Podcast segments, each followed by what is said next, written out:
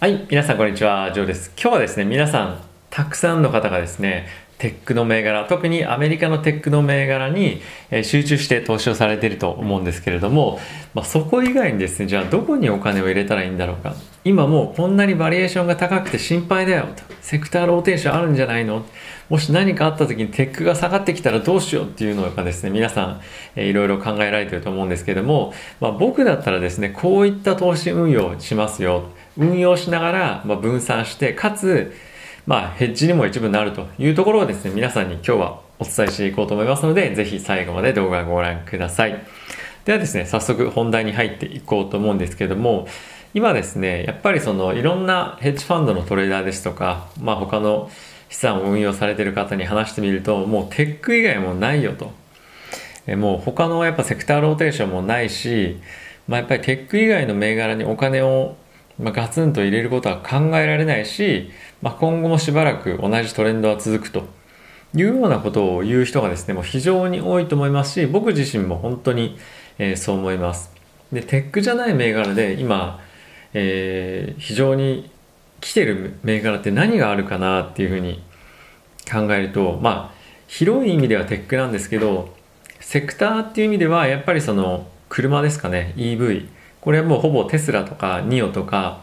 あとはエクスペンとかリーとかがアメリカに上場してますけれども、まあ、こういったところもほぼほぼもう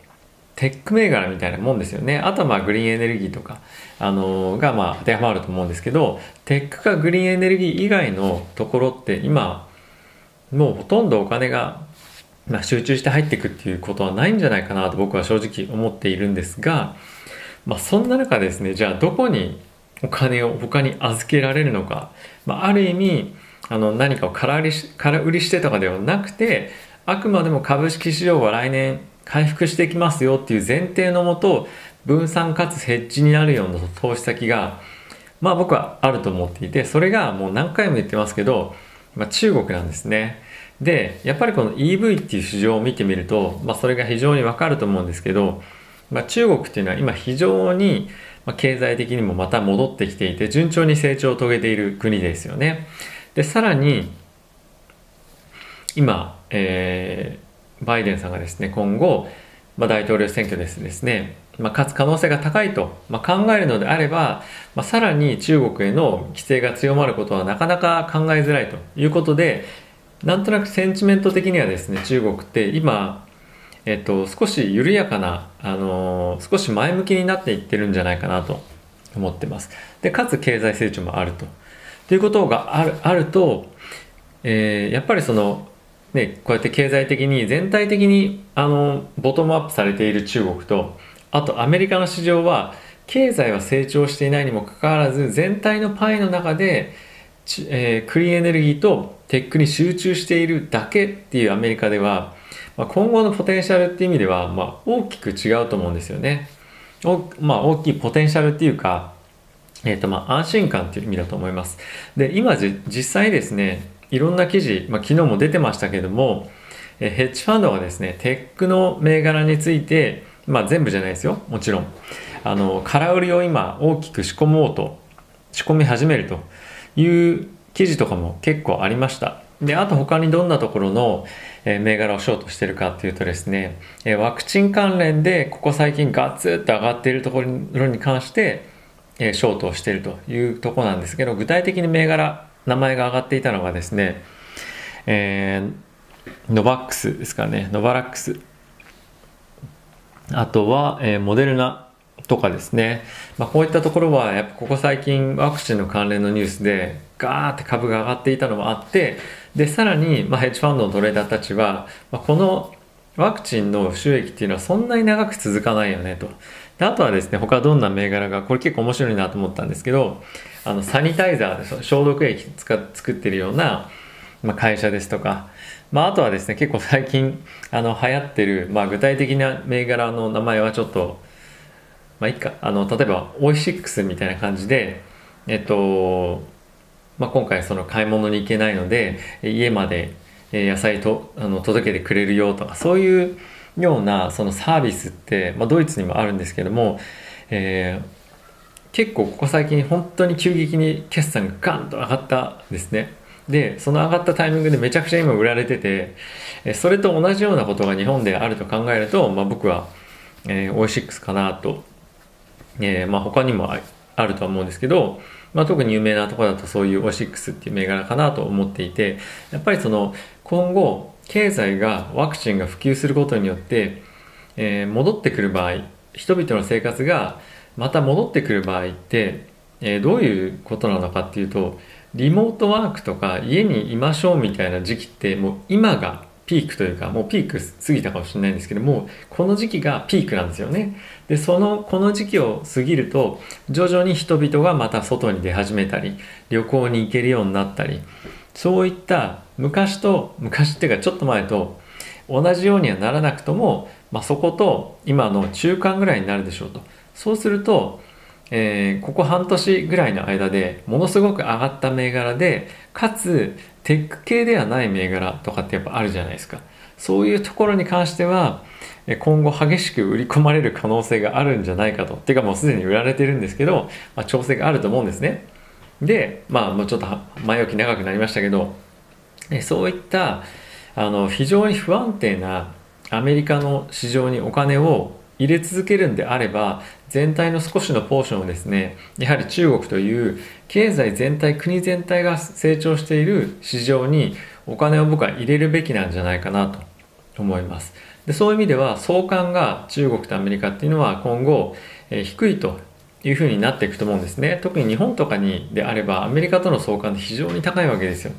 ですが、え、中国とアメリカの相関っていうのは、まあ、比較的やっぱり低いと思いますしかつ国内の需要があの非常に強く今後見込まれる中国っていうのはやっぱりですねどのセクター見ても、えー、比較的安定したリターンが出せると思ってます。でじゃあバリエーション高いんじゃないのっていうふうに心配をする方がいらっしゃると思うんですけども、え、今のですね、えー、中国のバリエーションっていうのは PR ベースでいうとまあその過去2ヶ月の12ヶ月か。12ヶ月のバリエーションベースでいうとえー19%なんですね。でまあこれがものすごく安いかどうかっていうとまあそんなにもなくてやや高ぐらいかなと思っているんですが前回今のえ中国の株式市場が今大体その何て言うんですか2015年って過去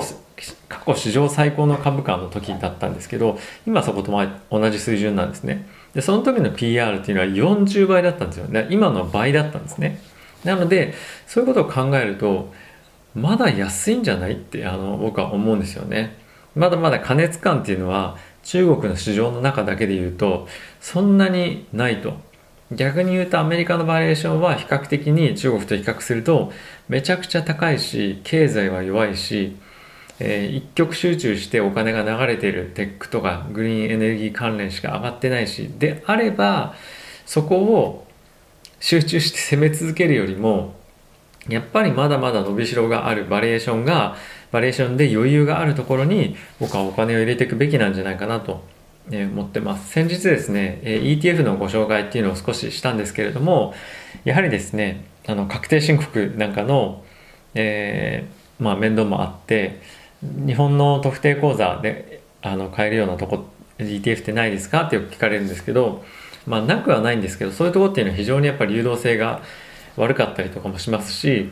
えっ、ー、とやっぱり銘柄も少ないですしその総合的に見てめその ETF の中に入ってる銘柄だけを見るとあこれいいじゃんっていうのがあるんですけどやっぱり本当に総合的な面で見てこの ETF いいよってやつはまあほとんどやっぱないですよね。うん、なので、え中国に投資するんであれば、えー、ETF 買うか、まあ、あとは個別株を買うといいと僕は思っています。僕が持ってるのは、えっと、アリババっていうのと、えー、JD なんですけども、まあ、なぜこれを買ってるかっていうとまだまだ中国の方ではこのオンラインでのショッピングっていうのがえ今後も広まっていくと思いますしこのアリババっていうのと JD っていうところはですねえー、まだまだその何て言うんですかあの国内の企業があの市場が今後戻ってくればくるほど